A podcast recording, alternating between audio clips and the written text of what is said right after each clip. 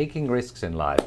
So, there are three types of people when it comes to taking risks in life. First of all, there is the type of people that are risk averse. Just the thought of taking any risks make them I don't want to do it. They like to play it safe. So this is one group of people and uh, we'll talk about that in a moment, what that means if you're right now risk averse. The second group of people are risk tolerant people meaning that they can tolerate taking risks, that it is okay to take risks every now and then, and that they're quite comfortable with it. And then there's a third group, which are the risk seekers. They're actively seeking out risks, and those are the ones that are doing often crazy stunts or uh, just on the kick for risk and adrena- adrenaline. Now, I'm not that crazy, but I want to say that I'm risk tolerant. I wasn't always risk tolerant. Way back, uh, the, the way how I was raised, was rather risk averse. My dad, for example, uh, he went to school, he went to college. After college, he started a job at a steel factory in Germany, Kruppstahl, and uh, he kept this job for 35 years until he retired. So you could say that my, my dad was uh, risk averse, uh, not taking any risks in life. And this is how I was raised. And I did the same thing. So in the beginning, I was uh,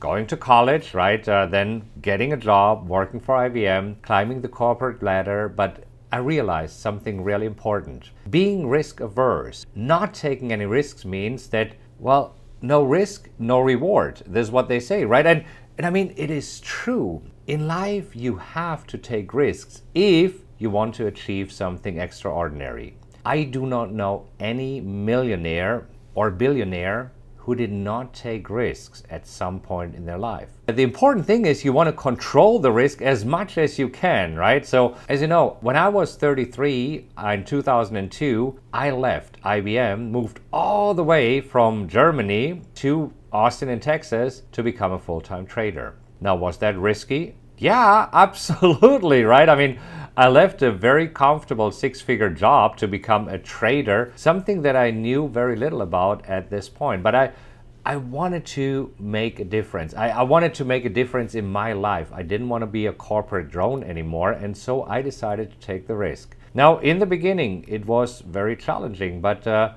it did pay out over time. I mean, these days I am a multimillionaire and I am enjoying my life. I no longer have a job. So, well, if you want to say that I'm working tomorrow when showing others how I trade, that's not work. That's fun. I'm doing it because I want to do it. Taking risks is important. I was trading and at some point I thought, you know what? I should probably learn something about real estate investing. And so I did. And I bought my first house. And uh, I think I made a lot of mistakes. But that's the important thing. When taking risks, be prepared to make mistakes, learn from these mistakes, and then avoid them going forward. Think about it financially. If you don't want to take any risks, if, if you want to park your money somewhere where it is safe or it's just earning interest rate, how much are you making these days? A percent, percent and a quarter, maybe even less? See, when you don't take any risks, there won't be any reward. On the other hand, is it possible to make money in the stock market?